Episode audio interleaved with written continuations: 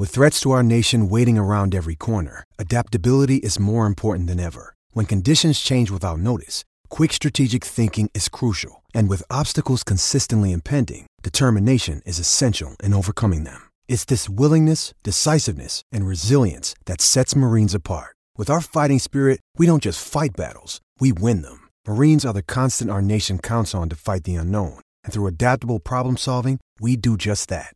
Learn more at marines.com.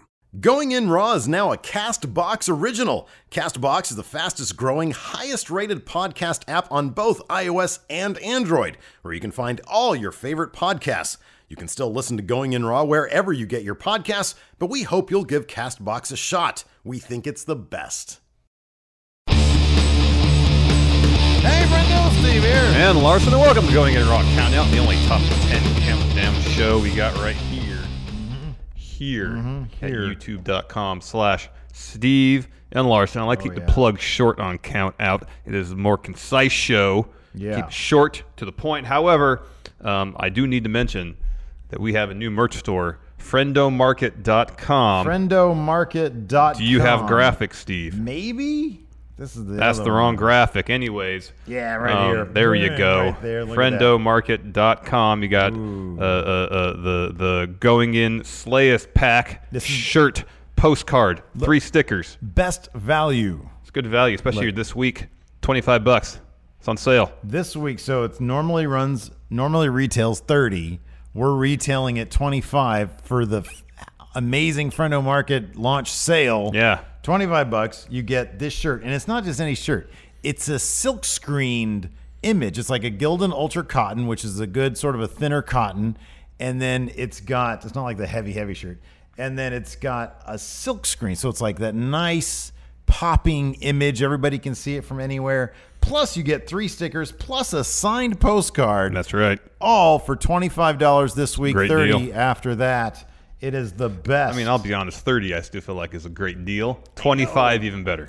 I mean, it's a steal. Basically. We're losing money off this. That's totally not true. Yeah, I would not true. not do this if we were losing Yeah, money. nor would Anyways, I. check it out. Friendomarket.com. It's a lot of fun. Of course, uh, we're also on Pro Wrestling Tees. We're also on Patreon. Yes. We're at all those places still. Um, Of course, every Going in Raw uh, podcast we found, wherever fine podcasts are available, including Castbox. Got a fantastic partnership with Castbox. Please do check it out. Now let's Very get true. to what this episode is actually about. Free agent signings. So LeBron James, he made Yeah. his decision. Decision uh, 2018. Yeah. He didn't do a televised thing this year. Instead, No, he was cool about it. yeah, mellow. Has he even has has he released a statement? No, just you just the Today's one statement. Tuesday. Today's yeah, yeah, yeah. Tuesday, And this so- goes up on Saturday, so there could be a statement released um, subsequently. But however, I think just his uh, management or his agents, Clutch Sports, issued Mm-hmm. that initial statement saying LeBron James signed the Lakers. Yeah, yeah, yeah. Not as a huge surprise. Right. I mean, that's what everyone's saying for a better part of a year. Yeah. Um, Probably the bigger surprise is Boogie Cousins going to the Warriors.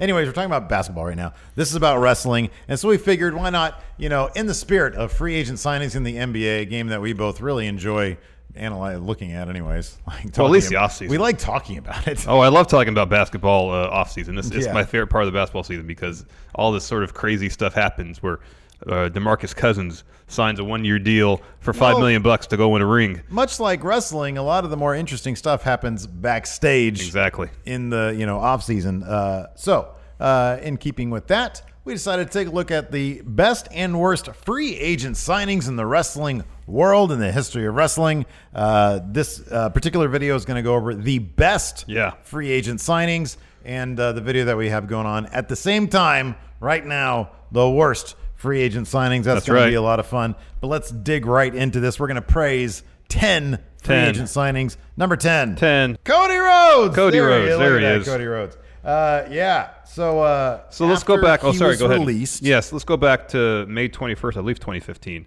um, where Cody said on Twitter, "Hey, I don't want to be with WWE anymore." Don't want. I don't want to be Stardust anymore, man. You guys aren't yeah. using me right. No, uh, part of his beef is that like he has creative ideas, um, and they weren't being implemented. But Yeah. that being said, Cody, whenever you game anything, he ran with it. Oh man, he was the best. Always, yeah, yeah. He always did his utmost to, to, to do what was given to him good, well. Mm-hmm. Um, so the following day, May 22nd, he was officially granted his release. And shortly after that, remember, he posted that picture on Twitter. His bucket list. Yeah, all the things he wanted to do. Mm-hmm.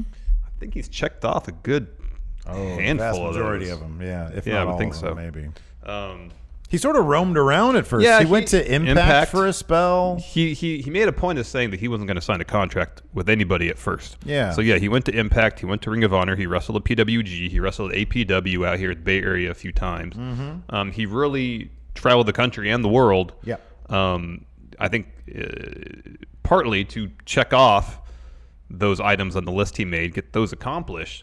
But also, I think he just. I wonder if he just wanted to see what was out there. For Oh, him that has to be the case. and and not just hear it secondhand, but go and explore for himself. See what it was like wrestling in New Japan, what it was like wrestling for Ring of Honor, Impact, APW, all the other countless independent promotions he wrestled for, um, for you know a year and a half or so. I would think understanding that he has a wealth of options in front of him, um, he probably understood that he had the leverage in terms of, well, I don't have to sign anywhere right now, Mm-hmm. so I want to go out and see what that world's like. He was in WWE for a very long time. Uh, let's see. And the is- wrestling landscape changed a lot while he was employed Oh, by big WWE. time, yeah. So it's like you never really know what's out there until you get out there and find out.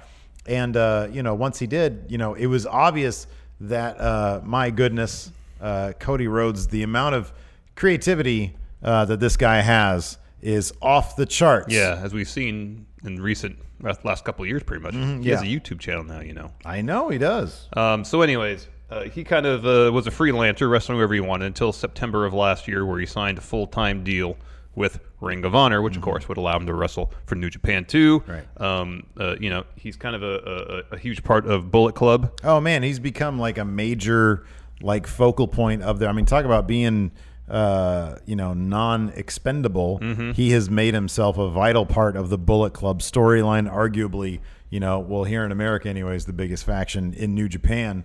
Um, and he's made himself like you know center to their plot. He tried to redesign the Bullet Club logo in his own image. Yeah, he did.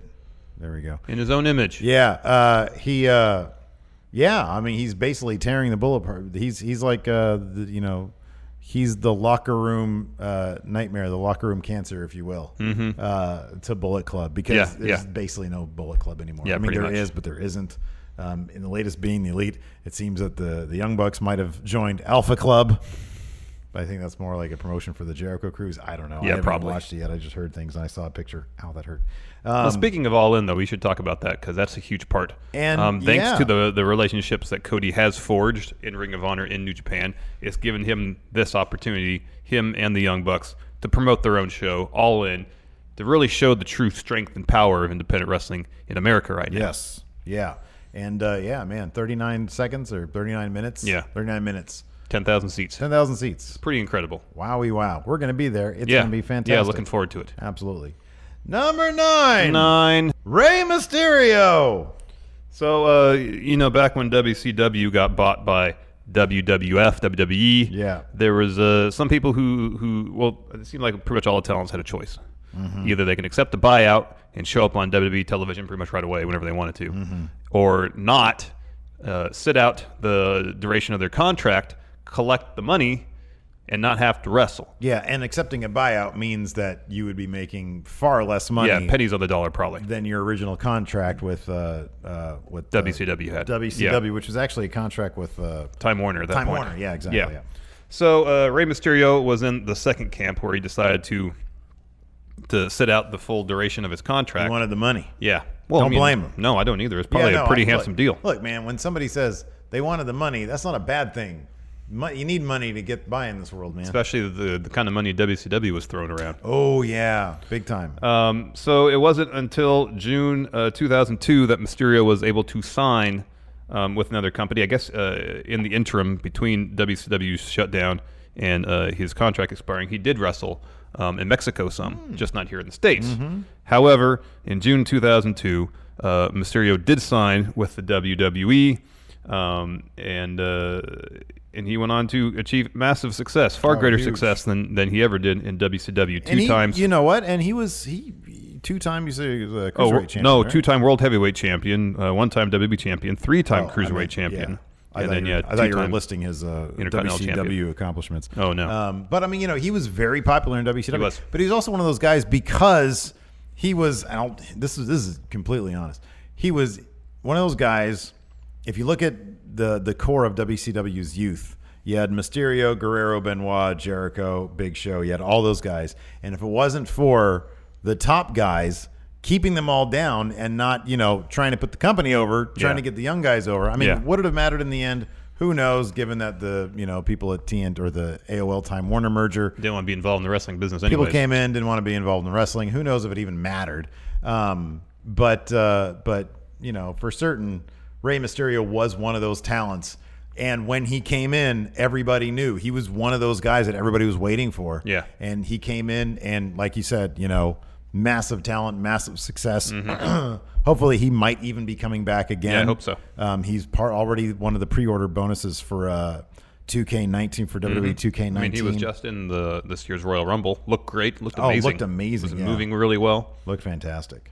So uh, yeah, no, Rey Mysterio, huge, huge free agent signing back in the WWE. Number eight, Eight. AJ Styles. You can almost count him as a huge free agent signing twice. First, I'm happy you, you were singing the Bullet Club theme there. Um, it hardly seems like it's been this long ago. 2013 in 2013, he and TNA parted ways. I know. Uh, and then he, uh, pretty shortly thereafter, made a massive impact Wow. in New Japan. Yes. um, uh, signing a contract, debuting April 6th Invasion Attack. That's also uh, uh, Prince Devitt's last show in New Japan. Oh, So yeah. the day Prince Devitt left New Japan, AJ Styles arrived. So of course it was natural for AJ Styles, this huge free agent signing in New Japan, to come in. Of course, Bullet Club, known Mm-hmm. as the place where the foreigners, the Gaijin, come in and make their mark. He came in, new leader, basically of Bullet Club, or at least the of ace of the Bullet well, Club. it was weird because when he first showed up, from my understanding, is is he he was wrestling still in the states more or less full time, but only show up in New Japan for the major shows.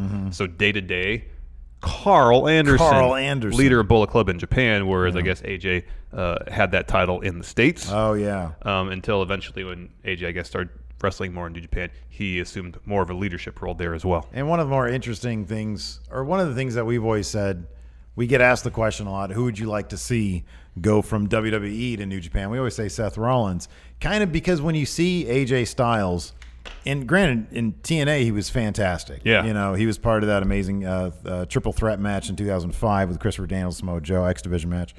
And, uh, and so when he went over to New Japan, you know, it was like, oh my God, the you know doors got blown open on Yeah, AJ yeah. Styles. He was able to wrestle, you know, top names in Yeah, wrestling: yeah. Shinsuke Nakamura, Okada, all sorts of guys. Minoru Suzuki had a great match Suzuki. against Suzuki in the G1.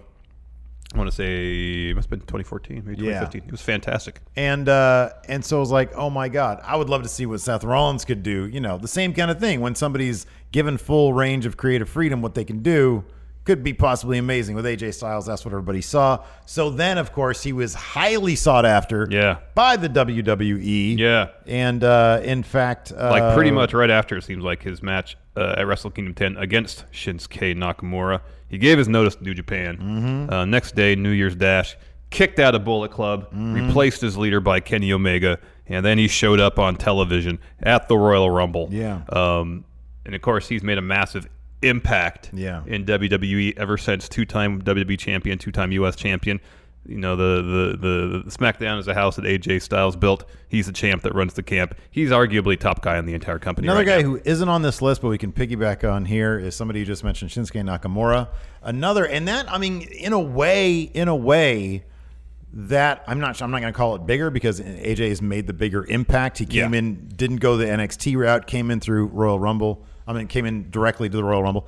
Um, but Shinsuke Nakamura, being such a huge New Japan mainstay, the leader of chaos, founder of Chaos. founder of chaos you know he elevated the intercontinental championship to above the world title during his time At there one point, yep. and he was a centerpiece it would be almost akin to seth rollins moving from wwe to new japan it would be kind of on the same level although that's a bigger get for new japan because wwe is a bigger thing um It'd be probably like someone like Randy Orton yeah in terms of sure. you know tenure with the company and so on and so Yeah, forth. yeah, Yeah. Uh, and so, yeah, and so he came into NXT, and you know, it was the Shinsuke Nakamura era essentially much. for uh, for NXT because he was there for a very long time, And now he's, you know, he just got out of a program with AJ Styles. Mm-hmm. Um, his contract is coming up. They're probably going to give him a run with the U.S. title coming up soon, and he'll probably circle back around to the WWE Yeah, title so. at some point. He's been doing great heel work. Yeah, he's been doing really, really good work, and you know his work in NXT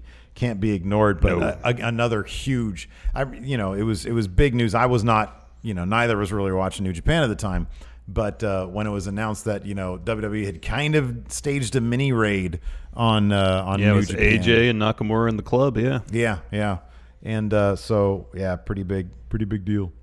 Uh, moving on, number seven, Seven. Eddie Guerrero. So he was uh, uh, always one of my favorites to watch in WCW. Oh, yeah, absolutely. gosh, he was great. He was fantastic. He was fantastic. again, huge young talent Mm-hmm. that was just kept down by the. but consistently put on some of the best matches. Consistently doing great character stuff. His stuff with Chavo and WCW Oh, was awesome. It's great. Um, but in uh, late 1999, um, uh, apparently around the time when Vince Russo was let go as head booker in WCW and Kevin Sullivan replaced him, um, Eddie asked and was granted his release. Um, oh, sorry, that was in early 2000. My apologies. Um, and he, Chris Benoit, Dean Malenko, and Perry Saturn all signed with the WWF and debuted shortly thereafter, the end of January 2000. Um, and again, it's, it's, it's a similar situation as Rey, where you know the talent was there, both in ring, on the mic, all around. They're all around talents, um, but they just weren't given the opportunities they probably deserved in WCW. They went to WWF and they were. Yeah. Suddenly there was opportunities and they took advantage. Yep. Eddie was super over. Oh man, he was hugely over. Um, so yeah, they came in as the Radicals, but that really didn't last too long. Eddie Guerrero, he was too charismatic, he was too huge, uh, so he invented, uh, and it eventually broke out. Um, you know, had amazing feuds with Rey Mysterio, Yep. um, Brock Lesnar, Brock Lesnar, JBL. JBL. Uh, yeah, he was one of the SmackDown Six, they called him. Yep. Um, and you have it listed here: uh, one-time WWE champ, four-time tag champ, U.S. champ, European champ. He had some great stuff with Chyna, Oh yeah. uh, and two-time Intercontinental champion. So, uh, yeah, just absolutely amazing. And of course, died way before his time. Mm-hmm. Oh, what a tragedy. Uh, moving on, number six, Six. Kurt Angle. So I don't know if you heard, but he won a gold medal with a broken uh, freaking neck. Yeah, I heard that back that. in 1996, and shortly after that, uh, apparently Shane Douglas, um, you know, uh, uh, the the franchise ECW and fellow Pittsburgh native, Mm-hmm. Yeah. uh, invited Kurt Angle to check out an ECW show to see if Kurt Angle might be interested in getting involved in the pro wrestling business. Yeah, once he saw that show, he was not. well, he wasn't interested in ECW. At Yeah, least. yeah, You know, yeah. that was the the the uh, the Wrong sh- show to check out. yeah, I know. Um, where Raven uh, crucified Sandman. Oh yeah. Um, and uh, he said, Heyman, no, I'll sue you Mm-hmm. if this ever makes television. If you ever show me on ECW, yeah, Yeah. I will sue you. And, but what's interesting is that also, I think around the same time, he was offered like a massive deal by WWF, like a Yeah, 10 year deal. yeah. But he wasn't into pro wrestling. And apparently during negotiations, he told Vince, uh, I don't want to lose a match. He didn't really understand That's how not how pro wrestling pro works. wrestling worked. Yeah. But that's an interesting negotiating ploy. it really is. Yeah. I mean, I don't want to lose. I don't want to lose. So, anyways, that didn't that didn't that didn't happen in 1996. Fast forward a couple years later, um, uh, WWE's uh, offer is off like- the table. It's like reading a script like a superhero movie and being like, okay, the second act here, where I uh, get beat up by the villain, I don't want to do that. I know. where, before I, I come back and you know, Or like ultimately triumph. Imagine in Superman 2 if the whole second act where Superman loses his powers are just excised from the script. So it's like he, you know, he has his powers. He faces off against Zod, the Fortress of Solitude, and just smashes his hand. yeah. There's no, there's no drama in that scene unless Well, also- there's the loss of powers. Yeah, he never could have lost that. Oh, because didn't he lose sort of the opening salvo in New Mm-hmm. York? Yeah, he would have had to have won that. Beat Zod in Act One, beat Zod in Act Two, and then beat Zod in Act. Yeah, there'd be no drama in that whatsoever. That's what it's. It'd just be squash match, squash match, squash match. Anyways, I, really am curious if that actually happened and if Vince McMahon, what his reaction would have been. Oh, I know. That'd have been something else. Um, so, anyways, a couple years later, uh, he had a he the uh, initial offer was withdrawn from the table, and he had a tr- he had to he had to have a tryout. Mm, yeah. Um, and uh, after the try, he was offered a five year contract, I believe. Yeah, August '98. Um, he trained under Dory Funk Jr. Um, and then he trained there and wrestled in several developmental territories. I think for a better part of a year. Yeah. Before debuting um, uh, at Survivor Series '99 um, in a match against Shawn Stasiak, and since then become one of the absolute legends of the wrestling business. I think it was Triple H that said he's never seen anybody pick up pro wrestling as fast as Kurt Angle has. Yeah, yeah, and it's completely evident. I remember when he when he debuted, we were instantly like, Oh yeah. oh man, this I think the amazing." first thing I ever bought from from uh, back then it was Shop Zone was the Kurt Angle shirt. Uh-huh. yeah, yeah, And, like as soon as they came out, that first Kurt Angle shirt with the three eyes on back. and it felt totally natural for him to have won the world title as soon as he did because it was like within what nine months or Mm-hmm, Something something. like that. It was pretty quick. crazy. Yeah, he had one of the all-time rookie seasons for uh, rookie years Mm-hmm. in wrestling. So, uh, and yeah, of course, he's back now as Raw general manager. Written is one of the worst general managers in the business, but I'm really glad he's back with the WWE. Same, same here. It's very cool. Number five, Five.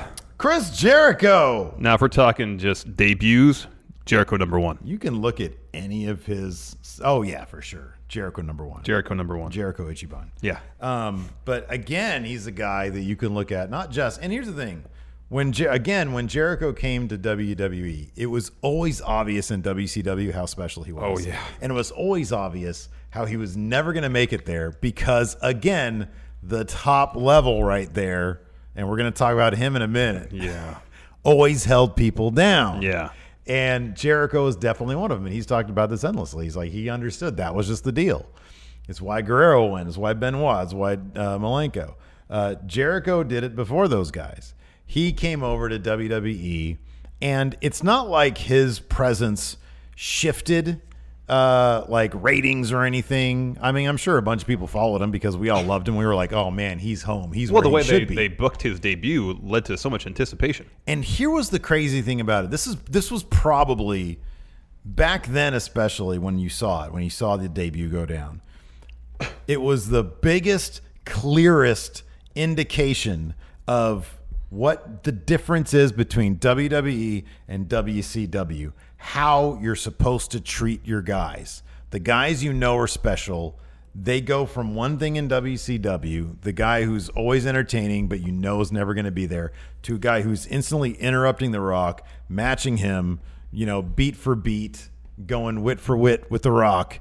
And it's like, okay, well, granted, it took a little while for him to get into the world title scene to mm-hmm. become a true main eventer, but they they showed you immediately this is what this guy's ceiling is, and it's really, Yeah. really high. Here's the It's other really thing high. about uh, Jericho signing with WWE as well as something that we could have mentioned on here, and I guess we'll mention now. Uh, the Big Show Mm-hmm. is that for so long it was all the all the all the signings were going to WCW. Right, yeah. You had you know if you go back to even Hogan, but you have Hall, you had Nash, you had a couple years later uh, Bret Hart. Mm-hmm. All the the huge names in WWE were leaving to go to WCW. And now in 1999, the inverse was happening. Mm-hmm. People were getting fed up with the stuff that was going to WCW and going to WWE, thinking, okay, maybe there's more opportunity here for me. Yeah.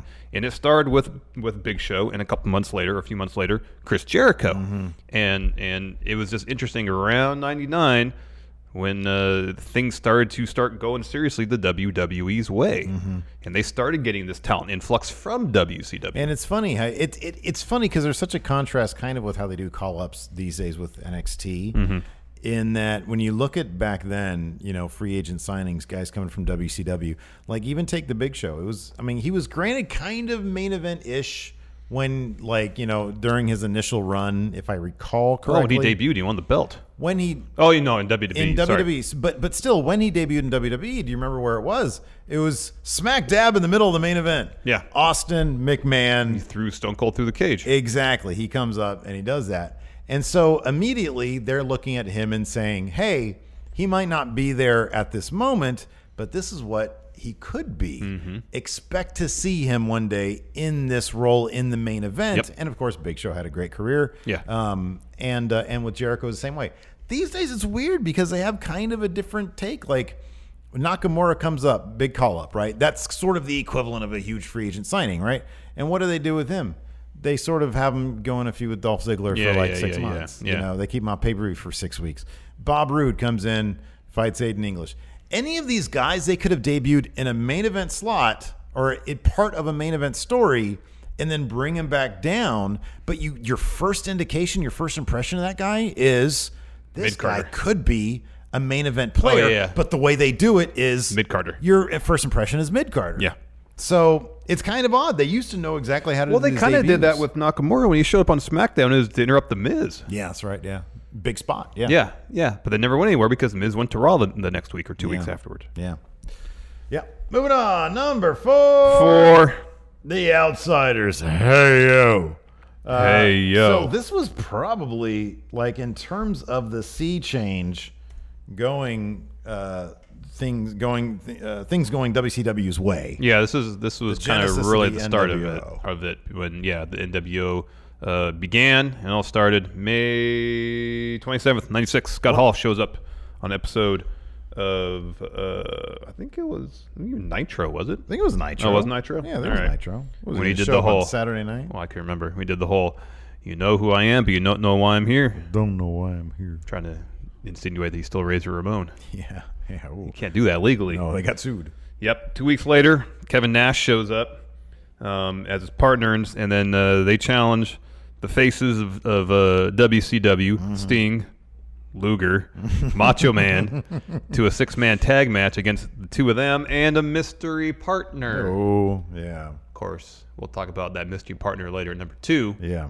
Um, You know, you you often talk about uh, these days about the the New Japan cool factor. oh yeah, How NWO was super cool. NWO was super cool, and so these guys coming over, you know, it was cool. Yeah, 'Cause you know they were cool. kind of some of the first guys to really kind of break kayfabe on air and stuff like that. yeah, yeah. Yeah. Especially Nash. Like he'd always like if somebody would have a like an HBK sign there on the aisle coming down, he would grab it, give a shout out on air Mm-hmm. and stuff like that. So yeah, they would do that kind of stuff that made it feel like, oh wow, it's kind of real ish, you know, um, which was cool.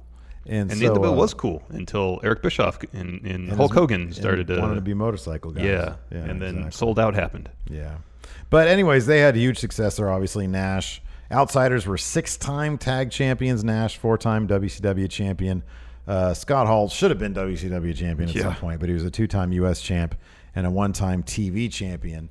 Um, But more than anything, they really ushered in a new era for WCW with the birth of the NWO. really kicked off the Monday Night War. WCW went up in the ratings for like 86 weeks. Yeah, like what 84, 86, something like that, yeah. I think Eric Bischoff named his new podcast 86 weeks. 83. 83? 83. Is that was that how long the streak Must was? have then? been. Oh, okay. So I know this podcast is 83 weeks. Oh, okay. Cool. Good for him. Number three, Three. The Undertaker. This is when he was signed. What did he? He came in. He oh, that's right. He was in WCW 1989 and 1990 as Mean Mark Callous and joined the Skyscrapers Yeah, he after. replaced Sid in the skyscraper. So it was Mean Mark Callous and Dan Sid is, Spivey. like, Sid is like the Forrest Gump of wrestling. he was everywhere. he was everywhere, man. I think Sid should just get in the Hall of Fame. Just want to hear his Hall of Fame speech and, ha- and hear him recap his all the zany things he's done in his career. so weird. Like the only I know. Like why? Yeah, so weird. Um.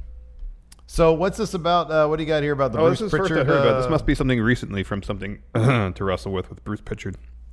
Sorry, It says here feelers had already been sent out to the WWF that month. this is yeah, it's from Wikipedia.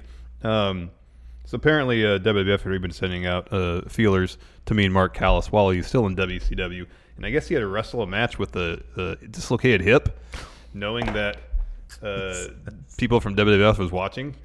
Um, and I guess they weren't impressed because no one expressed uh, like serious interest. But Pritchard, Why is he grimacing the whole time? I know, like the in character. Why isn't he using his right leg? I know his busted leg, part of his gimmick. Um, Is his gimmick eighty-year-old man? I know. But anyways, I guess Pritchard got on Vince, said, "Hey, go meet with Mean Mark Callous." Yeah. So that happened, and I guess uh, they, there was a house show in New Jersey. Um, apparently, they got along, Oh, That's good. um, and then uh, Mean Mark Callous said w- to WCW, "I'm out of here." Late August 1990. Um, and then he made his uh, his WWF debut as Kane the Undertaker, Yeah, episode right, of Superstars, yeah. November nineteenth. I don't know if that aired before or after, probably after Survivor Series, Hmm. which was three days later, November twenty second, nineteen ninety. What more do we need to say about the legendary career of Dead Man himself, the Undertaker? It's fucking top notch. There's nothing else to say. oh man! Speaking of top notch, number two, Two. Hulk Hogan, brother. Oh, look at him in all his NWO glory right there, Larson. What a great picture. All the spotlights are on Air him. guitaring there. Air guitaring and everything. Anyway, so like Hulk Hogan, spoiler alert, is on both this list and the other list. Yeah. Because look, man, here's the deal. He came to WC, so he left WWE in June of '93. His last pay per view was uh, King, King of the Ring in front of like 15 people. Yeah, it was like one of the worst extended pay per views in WWE history. Uh, he dropped the title there thanks to a, a flash paper, or no, a, a, Exploding camera exploding camera. That's right. to Yokozuna, yeah. to Yokozuna, and I think he did like a Did Thunder in Paradise Thunder after in. Paradise. But then it was only about oh, he did a brief stint in New Japan where he declared himself Ichiban. Um, he he said there he said the WWF title was a stepping. Yeah. No, that was well, he was holding the WWF championship while he said that. I yeah I think he just took his to Oh, to New right. Japan when that went down. That's weird. because I don't yeah I think that was '93 and Oh, it was okay, after he okay. left. That's so weird. Um, so yeah, he was saying this is just a stepping stone. So I think the idea was, I could be completely wrong about this, but I'm speculating that you know maybe people didn't quite understand that he had actually left, and so he went to New Japan and he had that title, and he apparently like he had always denied that he had said that. But then the tape was released at Oh some point. No, we watched that. He yeah, said it. It's totally on internet right now. Yeah, you can watch it yourself. he said it's a stepping stone. Anyways, in around uh, I think it was May June of 1994, so about a year later, uh, he landed in WCW. they had a parade at uh, Disney World. They had a celebrate. parade at Disney World, or was it just Universal? No, it was Disney World. Disney World. Okay, they had a parade at Disney World to celebrate it, which was probably attended by like 15 people.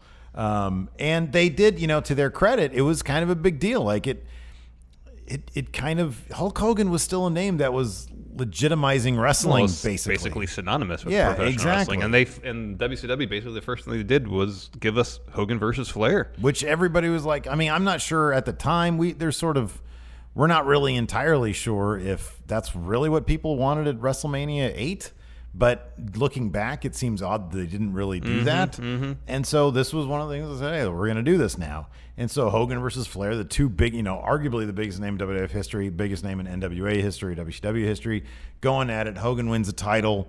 So immediately hulk hogan who was WWF title a year uh, uh, champion a year earlier is now WCW title. What a Mm-hmm. great way to sort of say, hey, we're on the map, you know, We're on even uh, even playing field with WWF on a national. Yes. level. And of course, this is ramping up, or this is around the time that steroid trial was going down, and things were not looking great for the WWF. So, um, I mean, you know, you had in your main event, you had guys like Luger, Bret Hart, Yokozuna. Like, you know, Bret, Bret Hart's fine and everything, but Shawn Michaels. Shawn Michaels, but they didn't really Diesel. have the proper star power of like a crossover guy like Hulk Hogan. Yeah.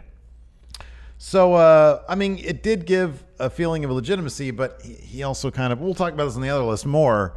Um, Oh, he only cared about Hulk Hogan. yeah, pretty much. It really helped Hulk Hogan's career. And of course, you know, he was a, a, a centerpiece of the NWO, Mm-hmm. which helped jack the ratings way up uh, for 83 to 86 weeks or something. 83. 83 weeks, I guess. If Eric Bischoff be believed. I guess.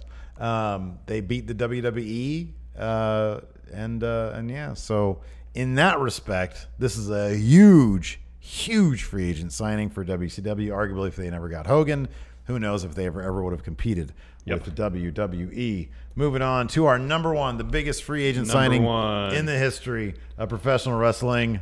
Steve Austin. Oh, of course, man. Number one, Steve Austin, you damn tenant bitch. Anyways, yeah, man. So back in It was uh, 1995. 1995, He was hurt. he was hurt, and uh, apparently even before that, they said, "Hey, you're gonna, you're gonna, you might get a, a big title run or some sort of title run." Yeah. he was United States champion. Yeah, he was U.S. champion a couple times. Yeah. Um, but uh, oh, they said they were going to give him a run with Hogan. Yeah. not necessarily he was going to carry the belt, but he was going to get a get a run program, with Hogan. yeah. and Hogan said, "No, I don't. He's not at my level." Ugh. So uh, Ho- uh, Austin got fired via FedEx or phone call or something. Yeah. Went to ECW, dropped a bunch of shoot style promos. Yep.